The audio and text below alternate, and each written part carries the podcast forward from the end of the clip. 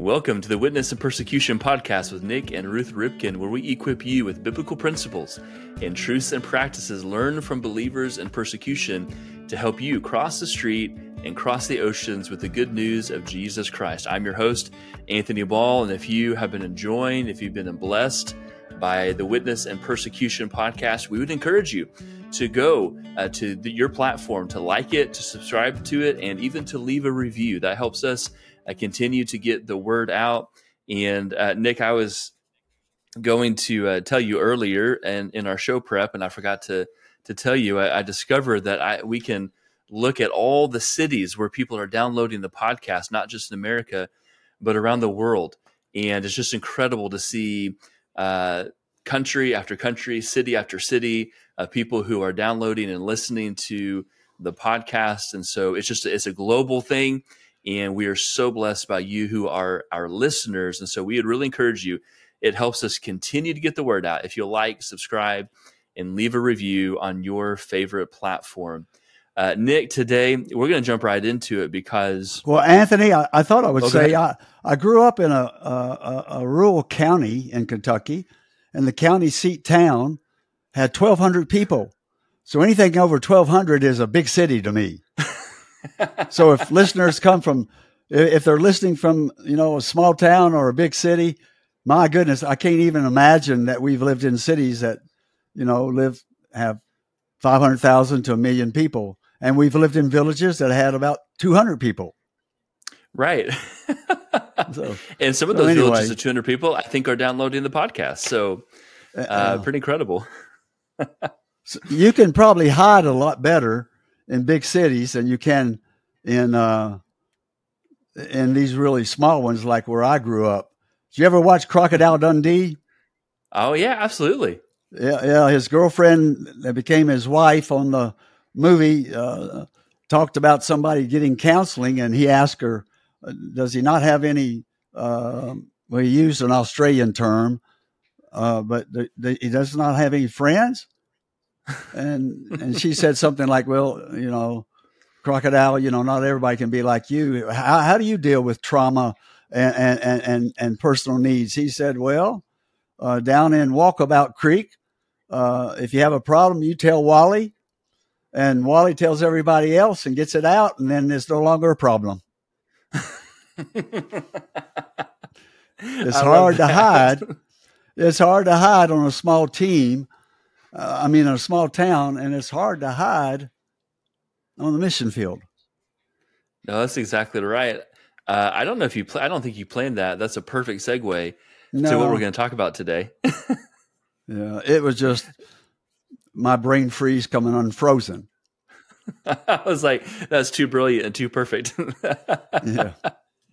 But that is an excellent segue. And, and Nik, what we talked about today, uh, we're going to jump into something that's just so immensely practical and so helpful. And, you know, our purpose, these, we're actually going to break it up into two different episodes. We'll explain why in just a minute. We're going to break it up into two episodes, one uh, for this week and one for next week. And our, our purpose in doing this really you're going to give us a lot of practical insight a lot of practical wisdom that we can apply the, the purpose is to help some people who are listeners maybe stay on the mission field maybe to help some listeners stay in the ministry uh, maybe to save some different situations but we're going to do this in two parts and we want to kind of not really warn our listeners maybe just kind of make you aware uh, our first episode part one this week uh, is going to be a little bit heavy. Going to be kind of focusing a little more on the negative, some some traumatic things that that you, Nik, are going to walk through. Uh, maybe just some problems and issues that you have seen and that exist, and maybe some of our listeners are walking through uh, even even right now as you listen. Um, but we don't want to leave you at that. There's going to be really good news. So we're going to tackle some of the uh, the issues surrounding some traumatic things. Uh, hopefully, help some people maybe stay on the mission field and not to leave. Um, and what we want to do, we're going to say this at the end of the episode as well. What we want to do after this episode is we want you, as our listeners, if you resonate with something that Nik says, or maybe it brings up something that you need to talk through, uh, or maybe you have experienced some of these things or are experiencing them now, and you want to share with us, uh, how you've walked through them or how maybe you led teams or ministries or people uh, through some of those situations. We want to hear from you. Uh, you can email us at question at nikripken.com. Again, that's question, the word question, at nikripken.com. Send us some insight or some questions or maybe some ways that you've dealt with that or are dealing with that. And uh, what we want you to do actually is if you'll put in the subject line for Nik only, that will go directly to Nik. Uh, I won't read it. I won't see it. Nobody else will read it. It'll go directly to Nik if you'd like to share some of those. And then uh, if some of you are agreeable and you write into the website, uh, a couple weeks down the road, we'd like to maybe make it a little interactive and kind of talk about and share. Here's what some of you are doing walking through some of these situations. Here's what you're doing on the mission field or in ministry. Uh, so we want to hear from you, and we'll remind you about that uh, at the end of this episode as well. So, again, to remind our listeners, uh, maybe this part of the episode will be a little bit uh, heavy. The first part might be a little bit uh, more on the on focusing on some of the negative things, but we're going to address that in this next episode. But we wanted to do it justice by breaking up uh, into two episodes to talk about these things. So, Nik, why don't you go ahead and take it away? Uh, jump into what you wanted to share today, and and we'll move forward. Yeah, I hope people will just hang on and listen to both podcasts, uh, this one and the next one. And, you know, I had a thought while you were talking, brother.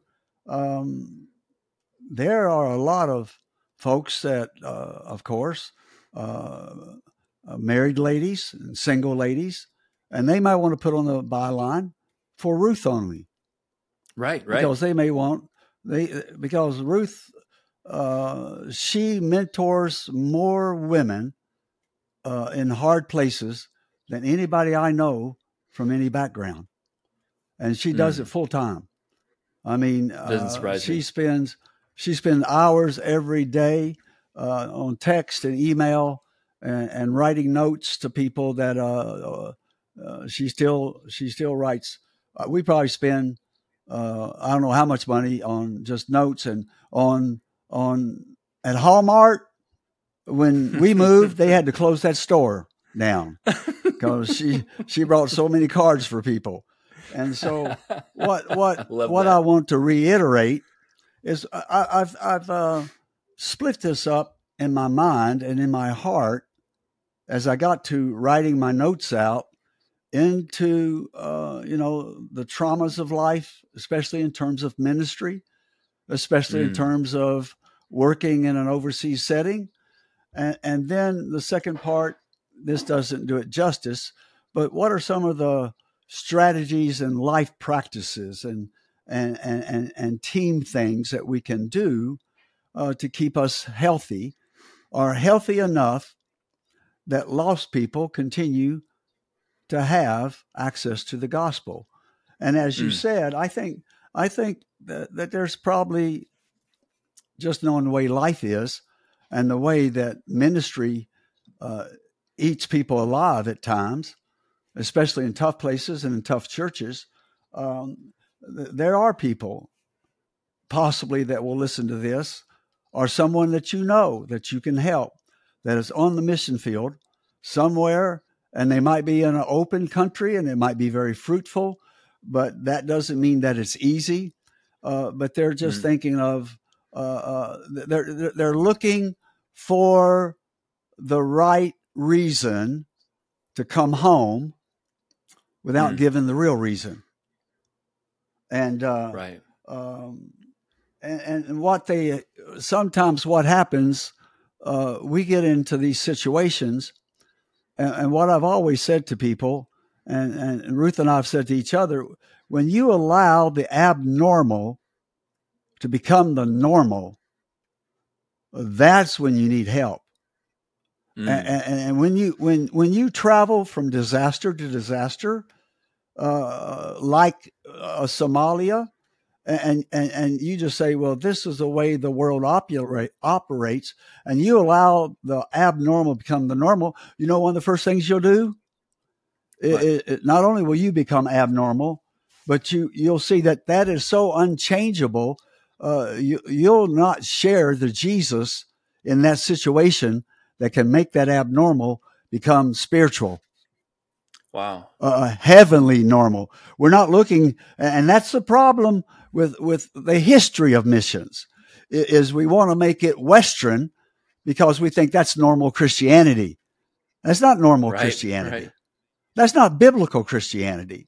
And so we've got folks, uh, and, and most of us, especially those of us who have served almost four decades on the mission field, there, there have been times one of us in our marriage or both of us have, have, have probably said, not out loud, but I'm done. You know, mm.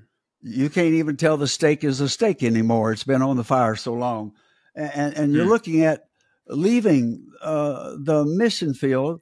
We know, especially in hard places, that and, and now the folks that are coming to the mission field, every generation brings their own gifts and their own cultural backgrounds. But in the electronic world, there's a whole lot of sense that there's not anything that we can't fix in a couple years.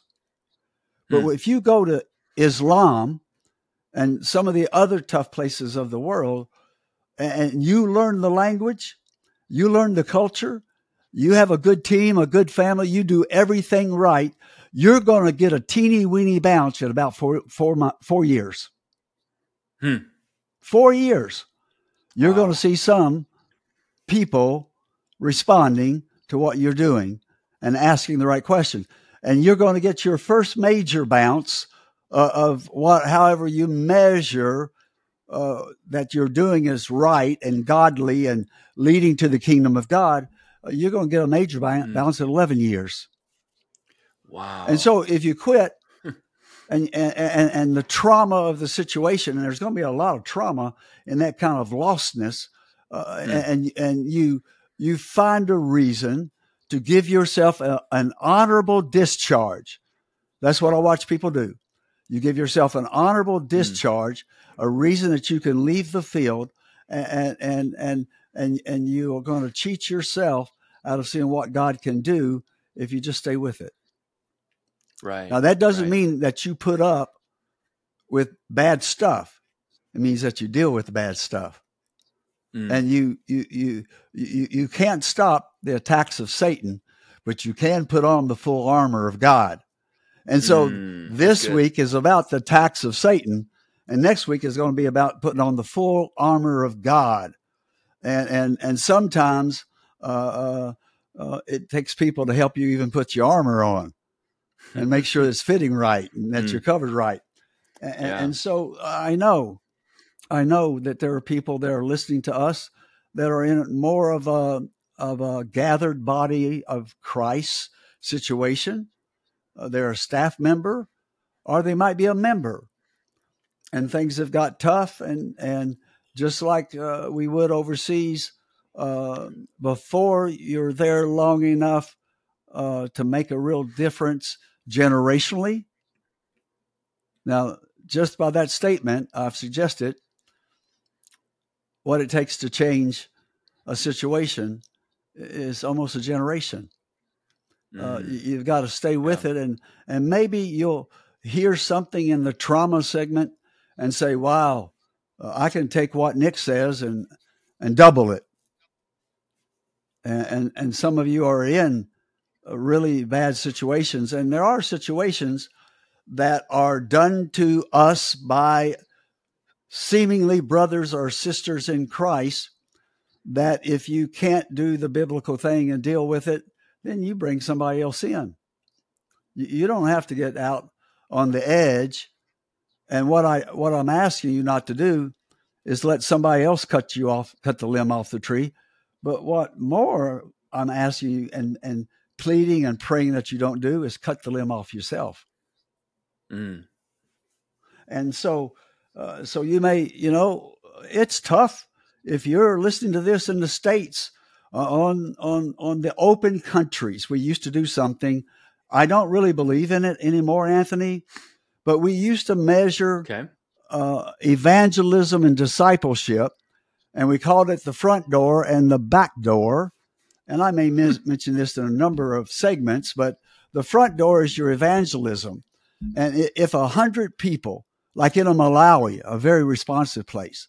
If a hundred people came in the front door and you planted a body of Christ, however that structure or non-structure might look, if in five years 20 people dropped out and left, we got a whooping. Now, if you're mm. not a country person, you might not understand what a whooping is, but it's not a good experience. But but we we got we got disciplined and we got called in to explain why is one fifth of of of the fruit of the ministry not hanging in. And, but I don't believe that you can separate evangelism and discipleship because, as I said, I think I've said before, when did Jesus evangelize his disciples and when did he disciple his disciples? I think yeah, evangelism, right. discipleship are two words meaning the same thing. So I don't do the, I think we could still do the front door and the back door, but I, would probably look at calling that different things. And so if on the mission field, if we lost 20% over five years, uh, it, it, was a reason for uh, answering some hard questions. And mm. when we look at evangelical churches in the mission field overall, and there are some really, really healthy bodies of Christ out there that, that we get to be in all the time. But overall, when a hundred come in the front door, over 70 go out the back door and go somewhere else or quit altogether. Wow. That's crazy. You, you can't you can't run a business like that, let alone the body of Christ. Mm. And a shepherd knows his sheep, and the sheep hears the shepherd's voice, and they trust it and they follow it, even when they don't understand where they're going. And so, uh, you, you might you might might be in a a mission situation. Uh, I mean, uh, Ruth and I have taught it in, in, in Salt Lake City to young workers there and young couples with children there. And if you can mm. do, uh, if you can incarnate Christ and see people come to Christ and see them gathered in homes in Salt Lake City, you can do it anywhere in the world. And you might be in that kind of situation. You might be in a, in a, in a traditional church. Uh, you, you, you might be in a marriage that has just lost its luster. And it, it seems easier to get out than to stay in, but it never is. That's now, right. That doesn't That's mean right. that you you put up with a lot of ugly stuff, and, and sometimes uh, even uh, counselors will suggest that that that you and the children, or, or you as a husband, are at risk, and and uh, something's got to be done, and um, and so uh, you, you, might be in that situation. And we're hoping uh, that if you're listening to us the next two weeks, uh, you can find mm. comfort and that you have partners in your suffering and we can carry our cross together. And you have partners mm. that will also be with you when the stones rolled away and, and the resurrection comes. And counselors, I'll get ahead of myself. Counselors say that when you're in a dysfunctional situation, you're not looking for a 180 or 90, even a 90 degree change. If you can get a 7% change in a dysfunctional situation, it's like the windows of heaven have opened up and, and, and the breath of God has swept over you. And so as you mm. listen to this trauma uh, uh, uh, section of, of this, and it's going to be very personal from Ruth and I, but it's going to be very indicative of what life is like and, and and my biggest concern is the suicide rate in America is at an all, all-time high. Wow. And and and, and some hmm. of you might be immersed in ministry and you might be in a, a marriage or a relationship that's just going south or or you've got just a situation that just seems unredeemable and the only way out you see is just to take your own life. Mm. And I mm. hope you find grace in this. I hope you find identification with what we do this week. Uh, uh, and, and, that might you might even hear that some people are going through things that you could not even imagine, and uh, uh and just ask you to hold on, and we talk about what solutions that God's people can bring uh, through the Holy Spirit, through biblical principles, just hold on for a couple weeks and and and, and say help's are coming. Some of you are so trapped into a a situation you've allowed, as I've said to people on the mission field over and over again, you do not allow the abnormal become normal for you. Mm. You don't let uh, uh, 20 children dying a day and say, well, that just is what's happened the last six years. And so it's just normal. You, you don't, you don't talk to six months that, that, that every woman that Ruth talks to has had the worst done to her eight times or more. Mm. Uh, you don't say, well, the, every woman over 12, 14 years of age has that happen to her regularly. Uh, so that's just normal. You don't do that. It's not normal. And what we've got to do under the grace of God is to break the cycle of this mm. abnormal world, whether it's in a marriage or whether it's in a church or whether it's in a Somalia. Uh, there, there are ways that we can not just survive, Anthony, but we can thrive. Right. Amen. Now, it doesn't mean that we're not going to come out with scars. But yeah. the Apostle Paul talked about the scars that he bore proud, proudly for the Lord. Mm. And I've been with a lot of believers in persecution, and they have the scars on their wrist, and the scars across their back, and the scars in their soul that you can't see. And believers in persecution always told us it's not the physical persecution that's the hardest, it's the psychological and the emotional degradation. That, dead, dead, what's that word? Degradation. When they degrade your Degradation. very, yeah. yeah. yeah, they do that to your very soul and your very personhood. Uh, you've mm. got to find ways to take that off limits. Mm. But that's what the Soviet Union did so well.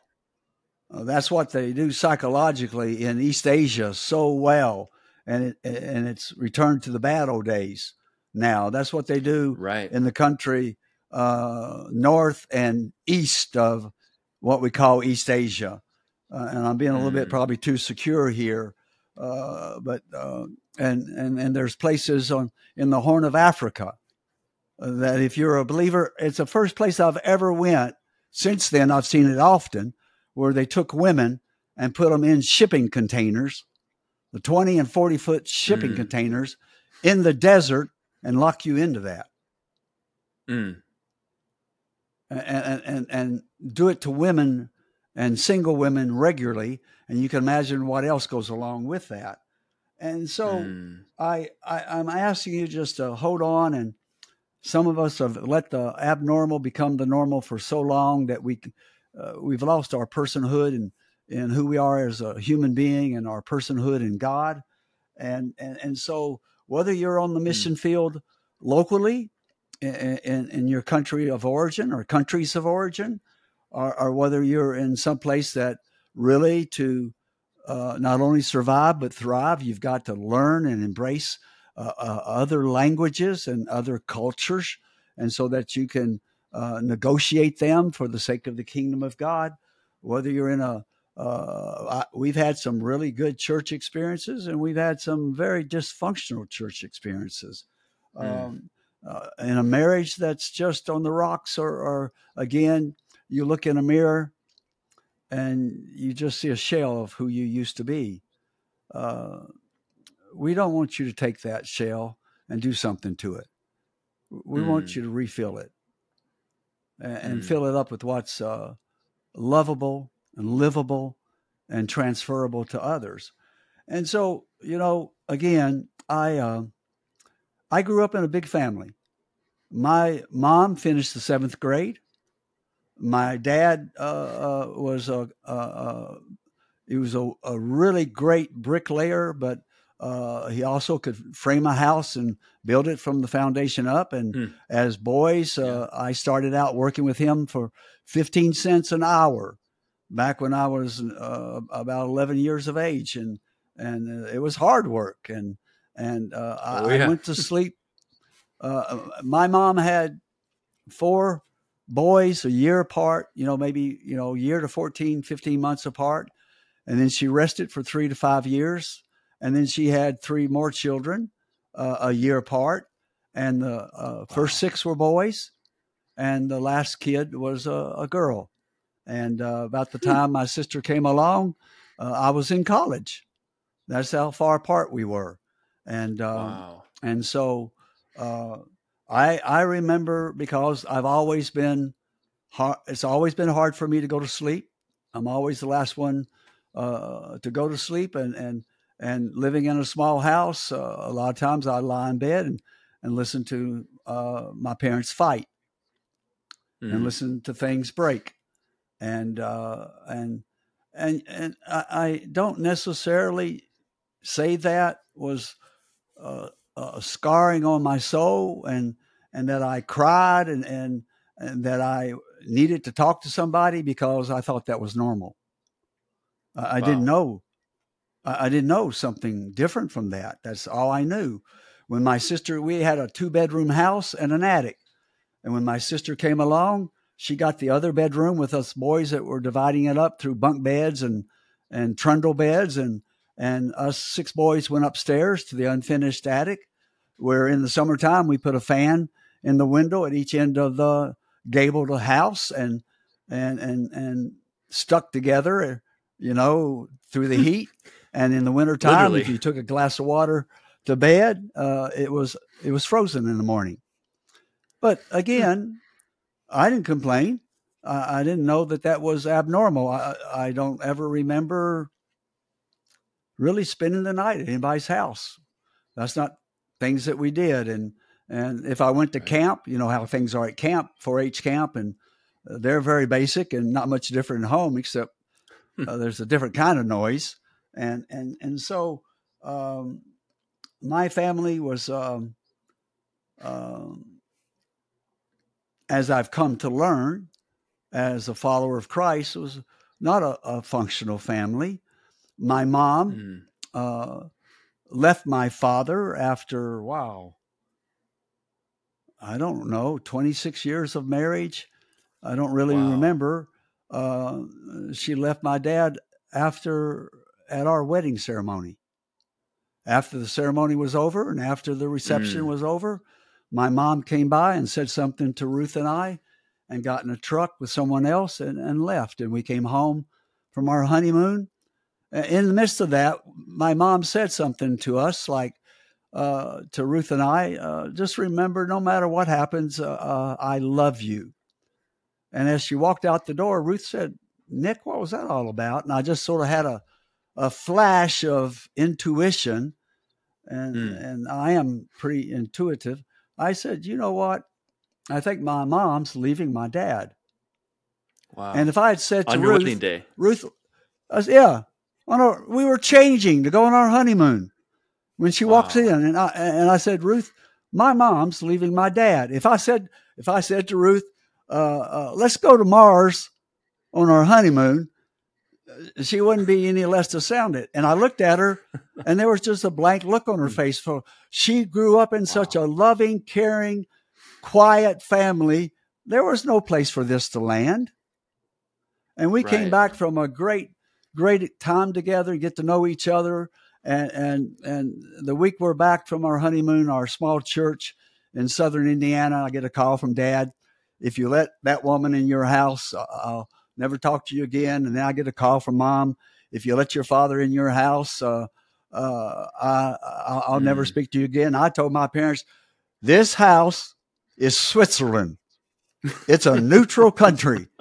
And so you, it doesn't right. take sides and you're not going to tell me who I can love and who I can have in my house. And so if you come to my house, it's Switzerland. And uh, uh, I used to live uh, in your space, but now I'm living in Switzerland. And so uh, it got, I had to. Incredible. I'm not sure they knew that much about Switzerland, but it was a, a good conversation uh, starter. And so I just, I, I, I, I can't tell you that living in that that I felt traumatized and like I always needed to talk to somebody because that's all I knew. Mm. Uh, and, and and once I got into the first Christian family I ever met, was Ruth's parents and her brother and sister and began to see what it could be like, uh, my goodness, I, I just knew made me fall in love with Jesus more and made me want to have a family like that. And so I began modeling through my personality what I was learning from Ruth's family and then very quickly from other Christian couples that we got intimate with. And it was just a whole new, new ball game. But uh, we pastored uh, some, you know, sadly, as I've said before, in order to go to the mission field, you had to pastor at least three years. But the gift set of a pastor are not the gift set of a missionary. A pastor right. is is a is a is what a, a, what's that word?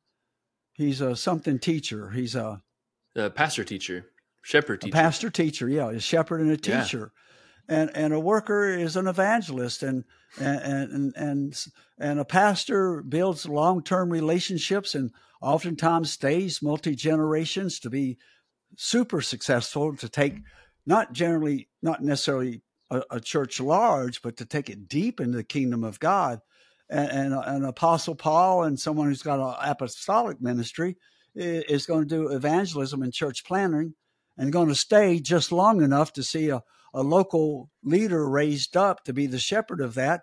And then you move on and you move hmm. on and you move on and you move on. And, and, and, and, and, and, but that's not the gift set that you get from being a pastor. And I wasn't a good pastor. Ruth was. She'd watched her dad in all those years, and she'd watched her mom, and and wow, uh, you know, I could even be told you need to be like Ruth. But uh, I, I got heavily criticized by leaders that I love today deeply, and and and and, and got called in for a special called uh, a, a deacons meeting because uh, and the the the issue was I was hanging out with lost people too much, and therefore I wasn't mm. taking care of the church. Wow. Well, you know everything in me, I thought that's what I was supposed to do, but it wasn't really. Mm. It wasn't really. I was supposed to take care as the shepherd of the sheep and enable them together with me uh, to reach the community. But I thought but I really love being with lost people. And, and, and, and going the way of the pastorate was not the way of uh, preparing me uh, for the mission field. Uh, we should, in seminary, have a church planting track, and, and, it's not something you teach. I don't think you can teach evangelism and church planting. You just have to go do it. Right. And you have to learn by your mistakes. And sometimes you learn a lot more by your mistakes than you do learn uh, by by your successes. And so right. uh, I did I did have some, uh, especially one, a conflictual uh, pastoral experience, and in others I had some conflicts. I mean, in the first little church we went to, uh, I went to it a month before we got married, and the first year the membership doubled. And wow. there was a called uh, leaders meeting on what have you done to our church? You've brought so many people in. We don't know everybody, and you've ruined the uh, the family sense of our body of Christ. Mm. Well, I thought I thought doubling it was good, but I didn't understand the theology of growth and how to manage that, and to take people with Ruth and I so that they were the ones uh, leading the growth, not me, and allowing them to sit in the bleachers and watch it.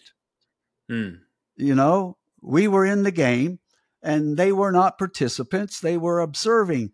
That that doesn't work. That doesn't work. That's why Paul takes Timothy and John Mark and and others along with him. And that's why Jesus didn't even cross the street in ministry without his 12 disciples and all those women that followed him from the beginning and are mm. mentioned at least three times in in Luke. And so I had uh, tough pastorates and and and was discouraged uh, until uh, uh, came the day that Ruth and I, as we said in another podcast, uh, realized it was time to go to the mission field. and it was on the mission field and learning language and cultures. And even in training, I knew that I had met my life's calling because I was with like minded people uh, who were going to the nations all over the world uh, to, mm. to see how Jesus could seek and save those who are lost. And, and for the first time, my heart beat the same with a group of others who were going to do the same thing. And for over 35 years on the mission field and, and reaching back into it, back and forth in various ways, now uh, that remains uh, uh, my first love uh, in, in, in I don't mm. call it vocation. If I could, I would do it and never take a dollar for doing it because I've loved it so much. And Ruth and I and our boys have loved mm. it doing it together uh, so much.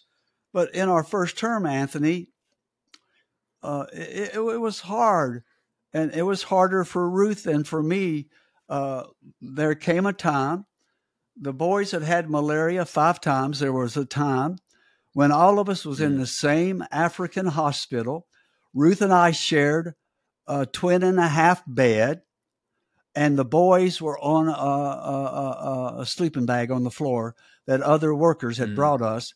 And what they did, they treated with quinine IVs. Ruth and the two boys, not the three boys. Uh, the third son came along later uh, in South Africa, not in Malawi, and and so uh, they treated them. Once the uh, they call that when they put that IV in you, that quinine IV. The moment the IV goes in you, your ears begin to ring really loud, oh. and it's a very invasive drug.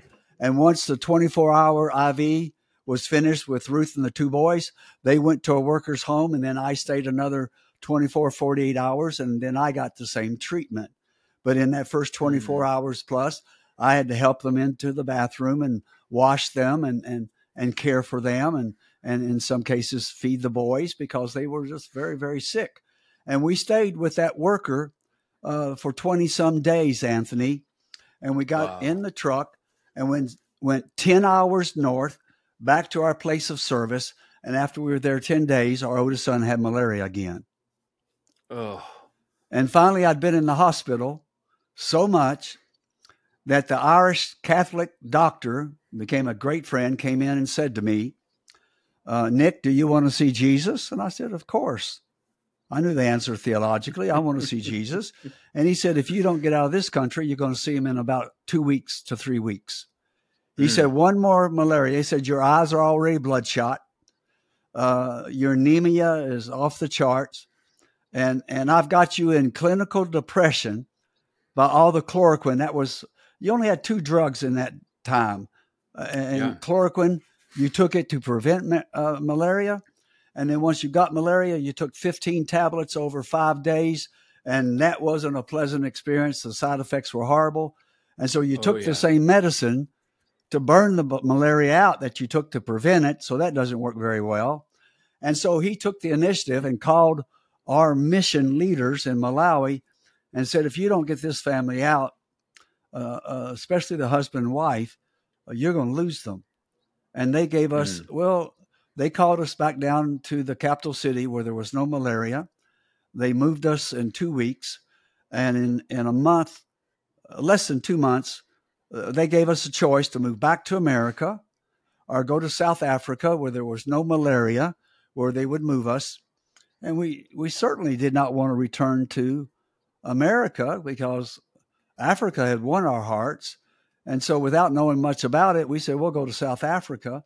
And our first year there was spent learning Xhosa language and just getting well. We were sick mm. the whole year because when what wow. very few people die of malaria, they die of parasites and they die of pneumonia and they die. Uh, they get struck with TB and and mm. and leprosy and all kinds of things. It just trashes your immune system. And in the malaria in the wet season in Malawi, we'd lose about uh, a third of children under two and, and a third of people over 65, 70 years of age. Wow. And it was because of malaria, but they died of all these secondary issues diarrhea and, and all kinds of things. They just waste away. And so, in, in uh, Ruth just you know, back in those days, you had to answer a call to a specific country. And they gave us 150 countries in Africa to pray over. And Ruth and I chose the same 75 apart from each other. And then wow. we chose the same 50 apart from each other. And then we chose the same five, uh, the same 25, and then the same five. And then we chose the same country, praying and fasting apart from each other. And so when we could lay that country, Malawi, on the table, uh, Ruth was wedded to that for life. Mm. Because in those days, you went to a country and you stayed. But for me, right. when they said you had to leave, I just thought, well, the adventure continues because I've always had itchy feet. And, and I, I didn't see the Great Commission as being uh, to a country or even to a, uh, people groups were not even uh, a phrase back then. But learning a second language while you're sick is not something I suggest for the faint of heart. but our kids were doing very well. It was the only time until we moved to the Kenya to do the Somali work. It was the only time in ten years that they uh, that the older two boys went to a public school for a year, and we're able to go to like a go swimming and things like that into a public pool, and we had nice places to shop. But we lived in a black homeland, and after the first year, we moved to a place called Cacadu. got two clicks in it. Our Lady mm. Frere in in in in, in English, uh, a town of about two three hundred people uh, in the heart of Xhosa people, and we're about an hour over the mountain from South Africa. And uh, as we went over that mountain on the Transkei side, we looked, worked in a, a black township of a hundred thousand people. Uh, it was totally black run, and but they had to go into the Afrikaans city mm. uh, of Queenstown to do their shopping, and and and we also worked in a black township on the a- South African side called Mlungisi, and there uh, in a two week period, a black on black violence killed 260 people. Wow. And there wow. were about six times that the white uh, security police uh, came and got me, had me follow them into the police station, and made me watch videos of black on black violence. And it, it's too horrible. Uh, I can describe, I would describe it here if I knew that children didn't have access to it. But mm. they made me watch it and they just say to me, uh, they say, Dr. Ripken, uh, uh, why are you putting your wife's life at risk and her body at risk and your children at risk? Uh, then we had three kids. Uh, they told my wife that because of all the drugs and the malaria, she would never bear a child again. And one year into language learning in South Africa, uh, she uh, became pregnant and had our third son. So doctors don't hmm. know what God knows. And so, right uh, we got to raise him, and and, and Xhosa was uh, nearly his first language. And he, he went mm. to, a, we looked at a picture today, Anthony. I haven't looked at for 25 years. And it's a picture of our son in the kindergarten class where he's the only white child in the kindergarten class. And in the wintertime, he had to carry firewood to his kindergarten class for heat. All the kids did. And that kindergarten was about a hundred feet higher from our property and we could see the playground. And when they went out, we could see almost every day our little white son climbing the tree at the playground with black children, boys chasing him, wanting to pull his pants down to see if his bottom was white. the first village I ever slept in, hmm. uh, in Malawi, because I wore long shirt, shirts uh, socks and boots uh, because of mosquitoes. Uh, uh, at midnight at night, I'm sleeping in a hut with three or four pastors, and kids are outside talking and laughing at midnight. And, and I kept asking the pastors, What are they saying? What are they saying? And they wouldn't tell me. That's just too polite. And finally, I just said, I've got to know. I've got to sleep. They said they want to know if you're white all over because all they could see was my face and my hands. And so I mm. kept on my University of Kentucky basketball trunks and I took off my t shirt. And at midnight, under a full African moon, I walked out of the hut in, in the midst of 20 some children, and they saw this white body, except what I wasn't going to let them see. And they said in Chichewa, Oh, have you seen something as disgusting in your life? It looks like some kind of grub, some kind of grub that comes under the rock. You oh, know, no. and, uh, and and and it took me a How year terrible. to get the past. It took me a year to get the pastors to tell me what the children said, but uh, they thought that was. They were really thankful to God that they didn't look like that, and they couldn't believe. Uh, and the word for white people among Xhosa and, and the coast of South Africa, one of the words was in Sloppy. And it's a word that describes because the first white people they saw were from shipwrecks, from the one mm. with the, the, the sails and the mast. And the first white people they met came out of the surf, bedraggled, half drowned, and white. And they named them in Sloppy, which is this white, half dead thing that came out of the surf uh, uh, from the shipwrecks. That's some of the first ones they met uh, from the village side, and and uh, wow. and, and, so um, the first term was hard because when they gave us uh, uh, just a few weeks to get out, either to America or South Africa, and they went up and packed us up and moved what they could move, but we didn't take hardly anything. I think we just took our suitcases, our clothes. We probably took mm. with us what we didn't even take what we brought into Malawi because we knew in South Africa there was uh, shopping centers and malls, and uh, uh, we could go into Johannesburg, fly or drive, and we could buy whatever we need, and we could have made whatever we needed there too. And and mm. uh, and, and yet one of the workers, I think I mentioned this before, Ruth was having such a hard time because she grew up with missionaries. Right. She had them in her home. They spent the night, and and all of them went to a country and stayed in a country, and we were so called through that process of 150 requests to Malawi, and that spiritual way the Holy Spirit have us choose that. After two years, to tell her that she had to leave, there was something wrong in the kingdom of God, mm. or something wrong with her. That that's the way Ruth is wired. That that maybe we heard wrong. And yet, one hmm. of the workers, the leader of our mission, walked up to us at a goodbye ceremony, and it was oh wow! They, if you have to leave, those are the people that you want to send you off. But he put hmm. his arms around both of us, and words Ruth has never forgotten. She uses them a lot, and he said, "Remember, serving Jesus is not a matter of location; it's a matter of obedience." Mm. That's a clear word. That's right. Oh yeah.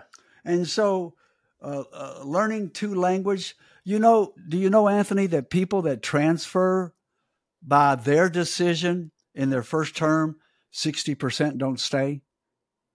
No, I didn't know that actually. If wow. they if people go and for whatever reason they find it not a fit or too hard or not the people they thought they were going to work with or or whatever reason and they decide not to go home, but go to another field of service, 60% of them don't finish their first term.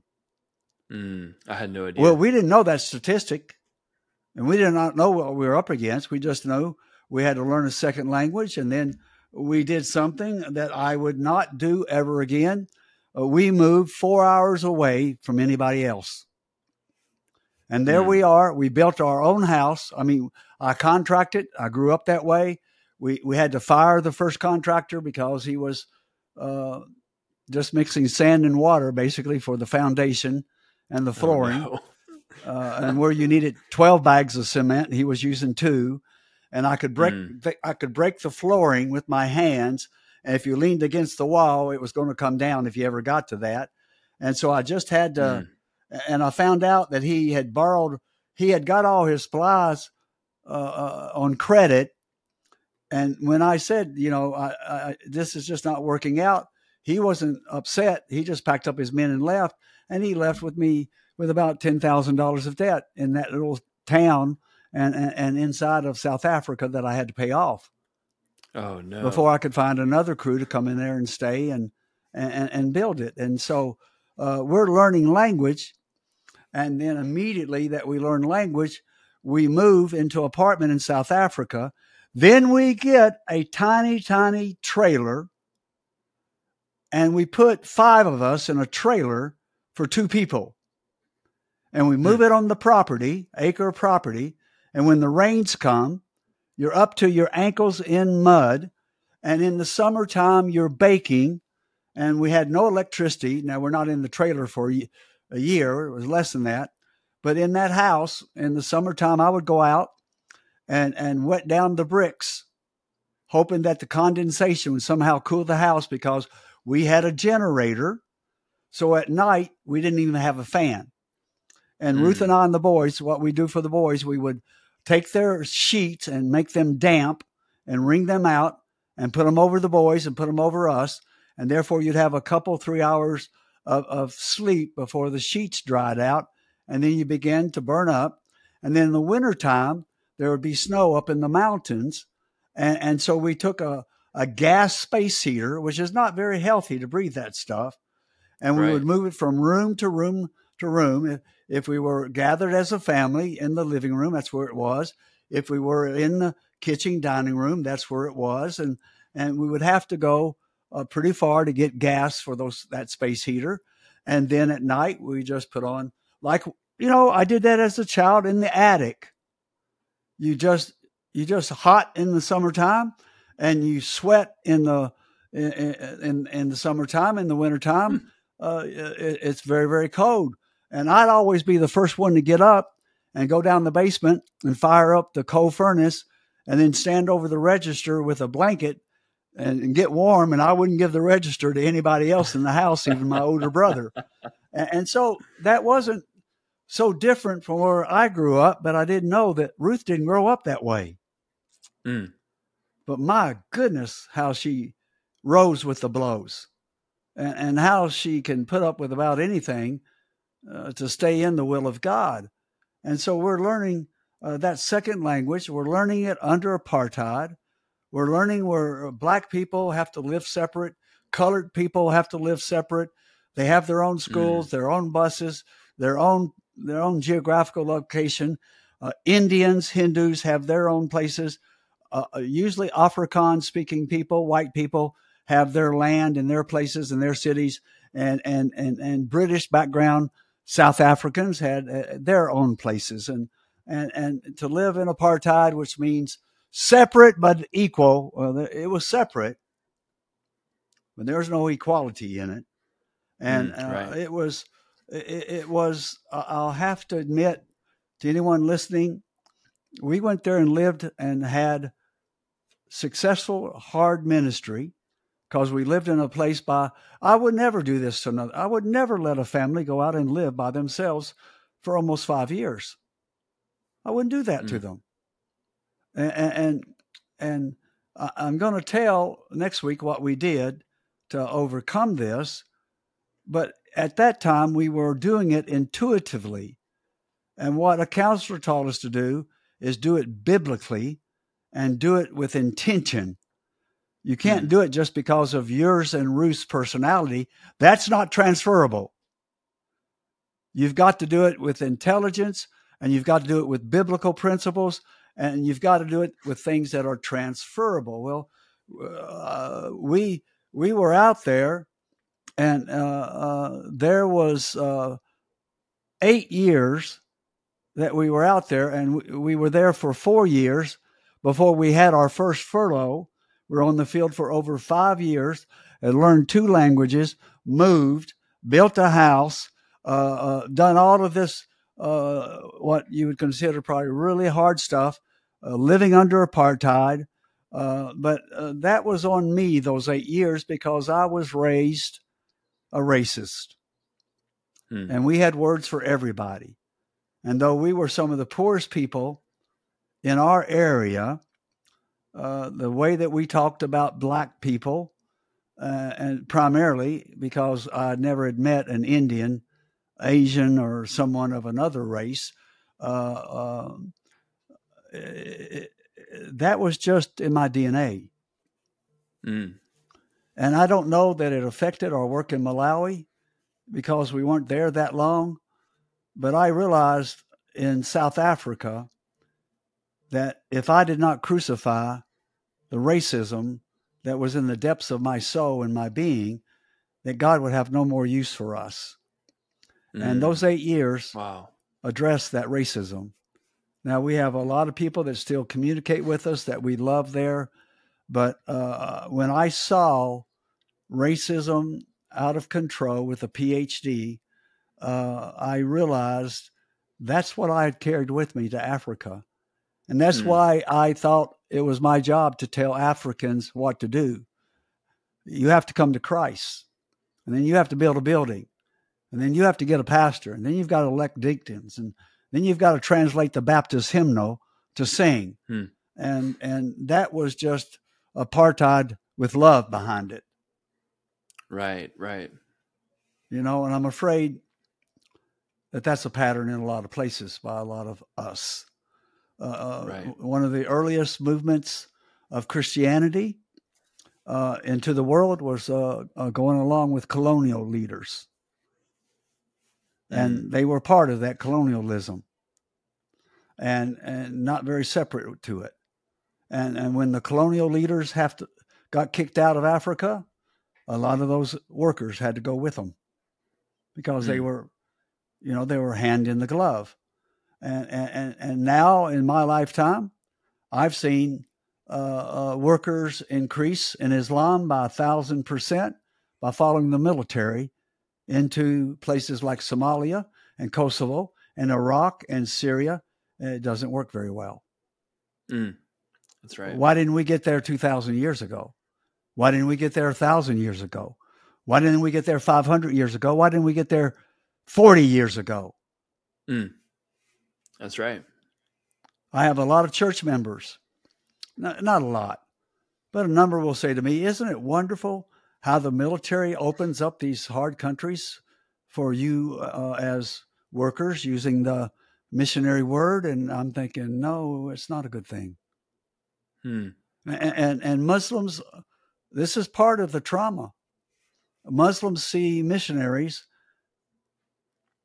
as a soldier with a Bible and they see soldiers as a missionary with a gun. Mm. Wow. We're part and partial of the same piece. You can't do this. Now, I know that this is going to be offensive to some people.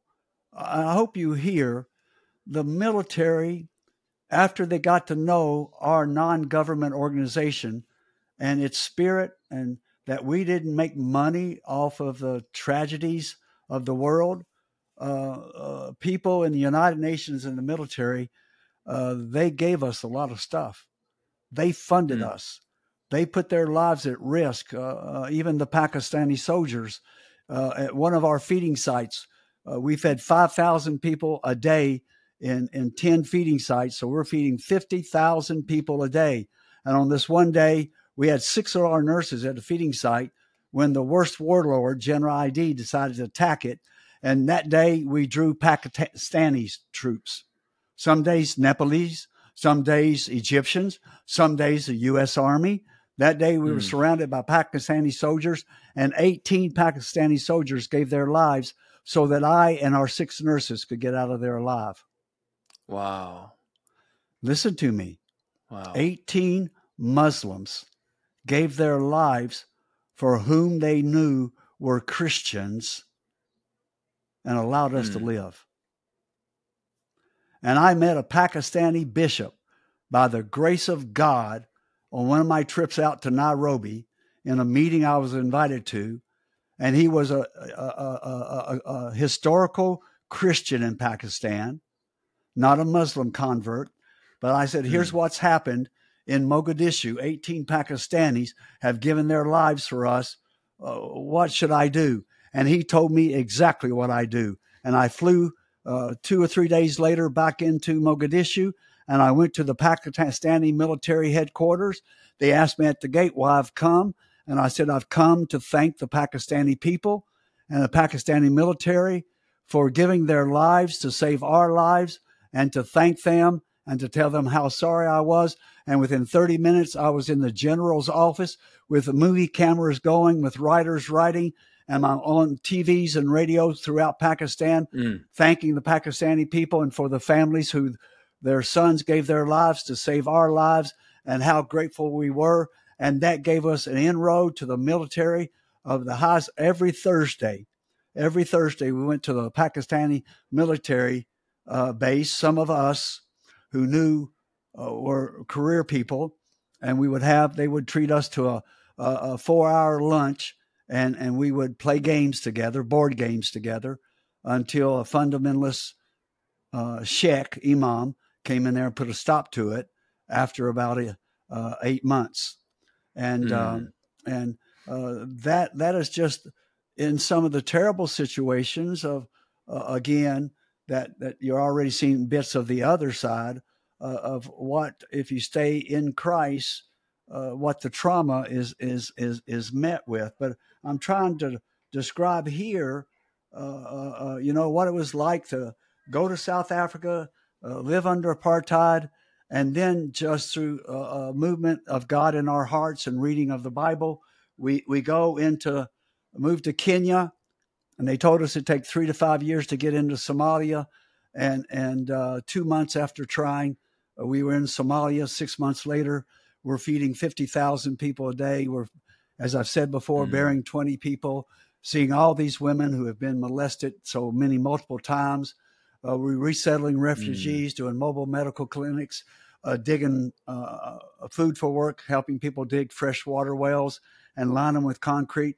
And I would go in and leave my family in Nairobi in various houses. We moved uh, five or six times throughout Nairobi. And one time Ruth moved us when I was gone.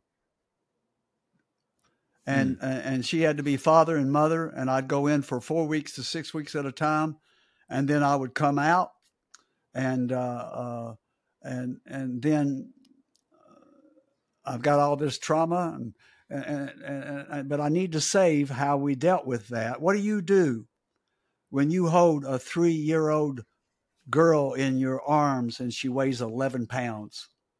Mm. And and and, wow. and I and I would go sponsored by the United Nations and, and U.S. military would give me uh, uh, uh, uh, enough petrol or diesel fuel to go uh, uh, five and ten days down in to central and southern Somalia where nobody's been for three to five years. And every village I went to, uh, and most of them, 100% of the people were dead. And I would follow wow. the main road and go off a side mud road. And I, and I knew that there were a village back there because there would be a skeleton that I could see mm. on that side road. And as I drove up with my Somali staff, and I took one uh, uh American worker with me, that's one of my best friends, as we drove up there, at first, every mile there would be a skeleton. And then there'd be a skeleton every half mile, then every quarter mile, then every hundred yards, and then mm. every so many feet. And they're all the skeleton of men trying to walk out to get food and leaving the women and children behind in those villages. And at first, at first, uh, uh we would take uh, these little uh, military shovels and the bayonets off of the off of the guards' uh, rifles and and dig in the sand and, and carefully put those bones as intact as we could in those sands because unless you're buried in, entirely with your body, uh, you're not able to go to paradise. But when mm. it hmm. became 10 and 12 and 15 and 30 skeletons and 60 and 100 skeletons, we couldn't do that any longer. And we'd wow. get to these villages and they're as pristine, uh, uh, sitting on top of a mountain or over a river or a stream and I'd walk into this hut that is just as well made as it could by mud bricks and a and, and a grass roof over the top. And I'd look and, and, and in the middle of that where you know all these huts would have a hole in the top and they would have a depression in the middle of the hut where they would cook and the smoke would go up uh, and, and is drawn out, you know, through the door up and out of the apex of that ceiling.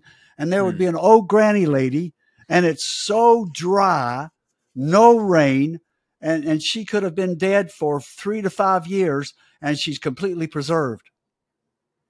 wow. and she died with a wooden spoon in a wooden thing they call a deal, stirring grass and leaves. Still, the remnants of it is is solid, solidified in the bottom of that where she was cooking, and she died stirring that green stuff, trying to find something to eat. And when I turned around on a rawhide string bed was a young girl, somewhere between 12 to 14 years, uh, as beautiful a young lady as you'd want to witness, all of her features there, and she died pulling a comb through her hair. Mm. Wow. Now, I'm trying to refuse to allow the abnormal to become the normal. Mm. But how do you do that when that's the whole country? And you do that for eight right. years. And I go to a village, and if I've spoken this before, I'm sorry. But I go to a village that I am so mad because the adults ate all the food and let their children die. Mm. But I have come from a village about 11 miles away where all the adults died, leaving food behind so their children could live. And I found mm. about 38 children there having eaten their last food, you know, looking really bad. They had water and they're eating vegetation.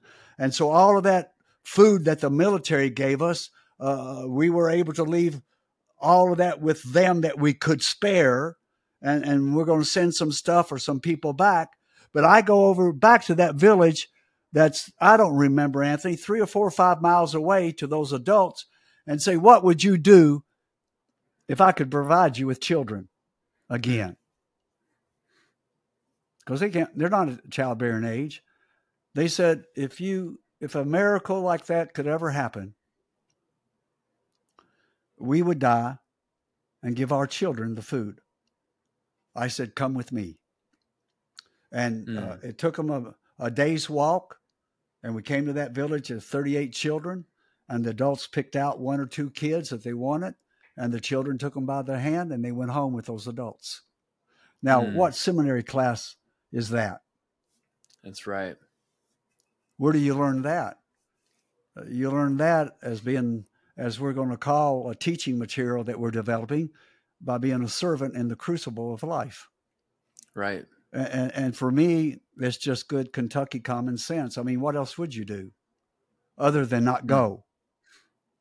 And we learned when we went into these towns, when we went in the first town that we went into, it was a ghost town. And so the two trucks in convoy filled with the guards and filled with meals ready to eat, food and water in the back of that truck. And I'm up front in the truck with the driver and the guard. And all of a sudden, when we stopped, doors started throwing open and people started coming out of windows. It's like they're coming out of hmm. the woodwork and, and they're trying to get the stuff out of the back. And women are trying to force mothers are trying to put their baby in the window next to me and saying, All of my children are dead. Take this one, take this one. And I'm wanting to stop to help them. And, and the guard hit me in the chest and threw me back against the seat. And the drivers hit it the floorboard and threw people off to the side and drove as fast as they could to get out of that small town. And we got about five miles out. They stopped and got out of the trucks and they surrounded me and they said, Dr. Ripken, hmm. if you ever do this again, we will kill you ourselves. You just about got us killed. If we had stopped in that place, they would stripped us of water, stripped us of food, stripped us of guns and ammunition. And if they didn't kill us, we're days, days, days away from being from Mogadishu, and you would have killed every one of us. Mm. Where's your brain, man? So you mm. know what I learned? That every time we came up on a city or, or, or, or a significant town, we would wait to dark and we would coast into that town and we'd find a place to hide the trucks. And at daylight, we would get out with the guards and start walking, listening for places where there might be a feeding site or where there might be kids that are alive, a place that we could help. And, and we would go there just on foot with those guns and the clothes on our back and, and not having anything worthy to steal. And, and, and then uh, uh finding out what the needs were. And, and, Anthony, for the first few mm. places, mm. we could meet some of the needs but after that we couldn't meet them. Wow. The place we ended up, uh, uh, they told us you can't go any further because there's a minefield there, uh, and, uh, and and so you can't go farther in the south and the west, and so you're going to have to either drive all the way back through the country to Mogadishu, or you take this road, and and in, in two or three hours driving, you're going to be at Kismayo, which is one of the maybe the second largest or the third largest city uh, in Somalia, and mm-hmm. there you can get petrol and you can get food and, and and then you can drive back up the I think seven hours to Mogadishu, and so what we did the last place we went was a leper colony. Mm. Now, if normal people are dying by entire villages, uh, these people. Um, are dying big time. And, yeah. and so uh, what we're doing uh, uh, is at that leper colony, since they told us we're just three or four hours from a major city, we gave them everything we had. And we promised wow. that if we could find a doctor that would go there, uh, we would send. But what we did, we couldn't find a doctor, but continuously we'd send trucks out there with food and water and vegetables and things for as long as yeah. our team was in Kismayo uh, again, where do you learn to do this? And, and, what do you do with all of this stuff? And, uh, uh, uh, uh and, and, and, so in Somalia, we, uh, we had conflict with our leadership of, of, all of our workers because they knew how to do the traditional countries. But in, in right. where we are, you're doing something new. It, it requires risk taking far beyond the risk they were willing to take ever before and, and, that had to be redefined, and they weren't sure they were willing to redefine it. Uh, uh, uh, where your budget might be for a whole country, two or three thousand dollar, hundred, a hundred to two hundred thousand dollars. Ours is a, a, two or three million dollars. Mm. So there's a whole way of, we had to raise money from international communities, and and we had to live in a team house and do things in community where the rule was every unit, single and married, had to have their own uh, place of dwelling, which would uh, that would just sign your death. And so uh, it, it, was just a, a, a, different way of doing things, and and it caused a lot of stress between myself and our leadership. And and there was a number of times I was asked to leave the job, hmm. but no longer than three days. because they, they, didn't have anybody that was crazy enough to go back in and and manage right. our team and, and do what we're doing. And so uh, it, it, was really hard the first time. It was interesting the second time, and the third time, it was just well, we we just knew it was just not going to last very long. But that mm. so what you're doing, you're fighting a two front war. You're having the war that is Somalia, and you're having the war that sometimes is what's supposed to be your support Uh, uh, uh, on, on, in Africa, and, and, yet because they they haven't been where you've been, and they uh, and and and they didn't come in there and stay longer than one day. Can you imagine? In in over seven years, they came in and stayed one or two days, mm. and then said, "Wow!" They took the next United, and that's nothing wrong. They just don't have the same personality and gift set that Ruth and I have. And but but at the same time, you're fighting a two front war. You've got the trauma that is all that Somalia and things that I'll never tell anybody else except my wife and God. And you've got the trauma of coming home and, and, and knowing that you your wife is running a multi-million dollar business out of the house. Hmm. And she's also raising our three children and we had to find a way to make that work. And and we had to find right. a way for her to go in and work with Somali women and work with our mm-hmm. women and and and and so uh, you, have got all of that and and uh, uh, and then we go from that to our son dies. Mm. In a two month period, our 16 year old son dies on Easter Sunday morning from an asthma attack. And it took us eight days to get permission to bury him on the campus where the boys were going to school. And, and there were some real governmental problems with that and people asking mm. for things they shouldn't ask for. And there was a Kenyan lady from the U.S. Embassy that ran interference for me. Otherwise, I'd probably still be trying to get our son buried, mm. or I would have had to bring him back to America. But that's not what he would have wanted, or what we mm. or his brothers wanted. And so, in two months, our 16 year old son died. Our uh, uh, we got kicked out of Somalia, and Ruth's mother died two months to mm. the day that our son died. Wow, that's a lot of trauma. Over over now, that is uh, 10, 17 years in Africa, and now we've done wow. four languages. We've done Chichewa, Xhosa, Swahili, and worked on Somali as hard, hard as we could, but it's a much more difficult language. And and since we were doing, we went straight to work rather than setting setting aside a year, two years to learn language. We decided to go in there in the height of the Civil War and famine, and uh, and so the second wave of workers that came after us, they didn't go in until they learned the language and culture, and they did a much better hmm. job mm. uh, spiritually than I could have done. And and and on top of all of that, from my football years in high school, where I played offense and defense and graduated weighing 117 pounds. Hmm. Until this day, I've had 35 surgeries. And uh, some of those are very minor. Uh, some of those are knee replacement, uh, multiple surgeries on my face because of uh, uh, nine breaks playing football, uh, two major back surgeries, and and some you know really some drama because we were in Africa. And, and so that takes a big toll on you. And so when you bring all this mm. together, um, there's enough trauma to last probably 30 people 30 lifetimes. Oh, absolutely.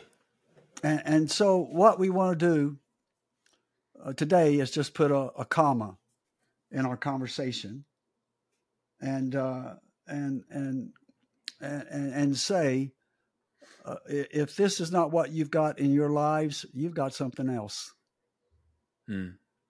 And, and, and, and I don't want you to feel guilty because you're having trouble and yet you're not burying dead children and you're not going to villages that are dead because we all right. uh, have our different limits and, and, and, and we all have to decide whether we allow the, the, the, the uh, what did I say before, the abnormal to become the norm and and, mm-hmm. and, so what we want to do is put a, a, comma here, and then next time we get together, we, we want to talk about the grace of God and what you do with all this trauma, mm. and how you surround yourself with the body of Christ, and how you create community internationally.